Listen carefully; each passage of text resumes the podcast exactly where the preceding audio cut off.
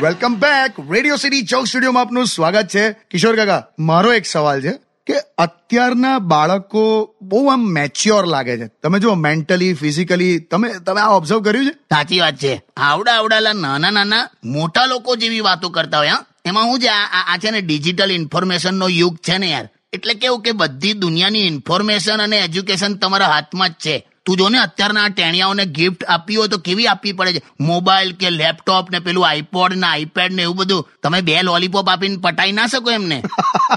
એટલે એ જમાનો ગયો હવે. અમારા જમાનામાં બાળપણ એટલે કેવું દરેક વસ્તુ જાણવાની જિજ્ઞાસા હતી એમ. અત્યારે જિજ્ઞાસા પતી ગઈ છે. સાચી વાત છે. માર તો કેવું હતું અમાર તો પહેલી વાર જયારે ઘરમાં ફ્રીજ આવ્યું ને તો મેં ફ્રીજનો દરવાજો ધીરે ધીરે ધીરે ધીરે કરીને આમ બંધ કરતા કરતા એવું જોતો હતો કે આ લાઇટ બંધ ક્યાંથી થાય છે?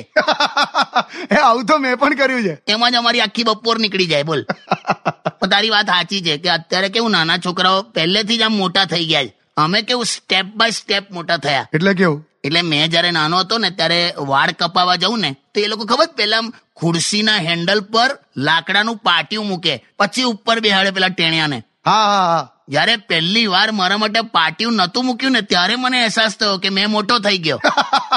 ક્યાં વાત હે? એટલે અમે સ્ટેપ બાય સ્ટેપ મોટા થયા એમ. અત્યારે બાંબુના ખેતરની જેમ ફટ દઈને બધા મોટા થઈ જાય. Stadium with Kishore Kaka only on radio city 91.1 Beyond.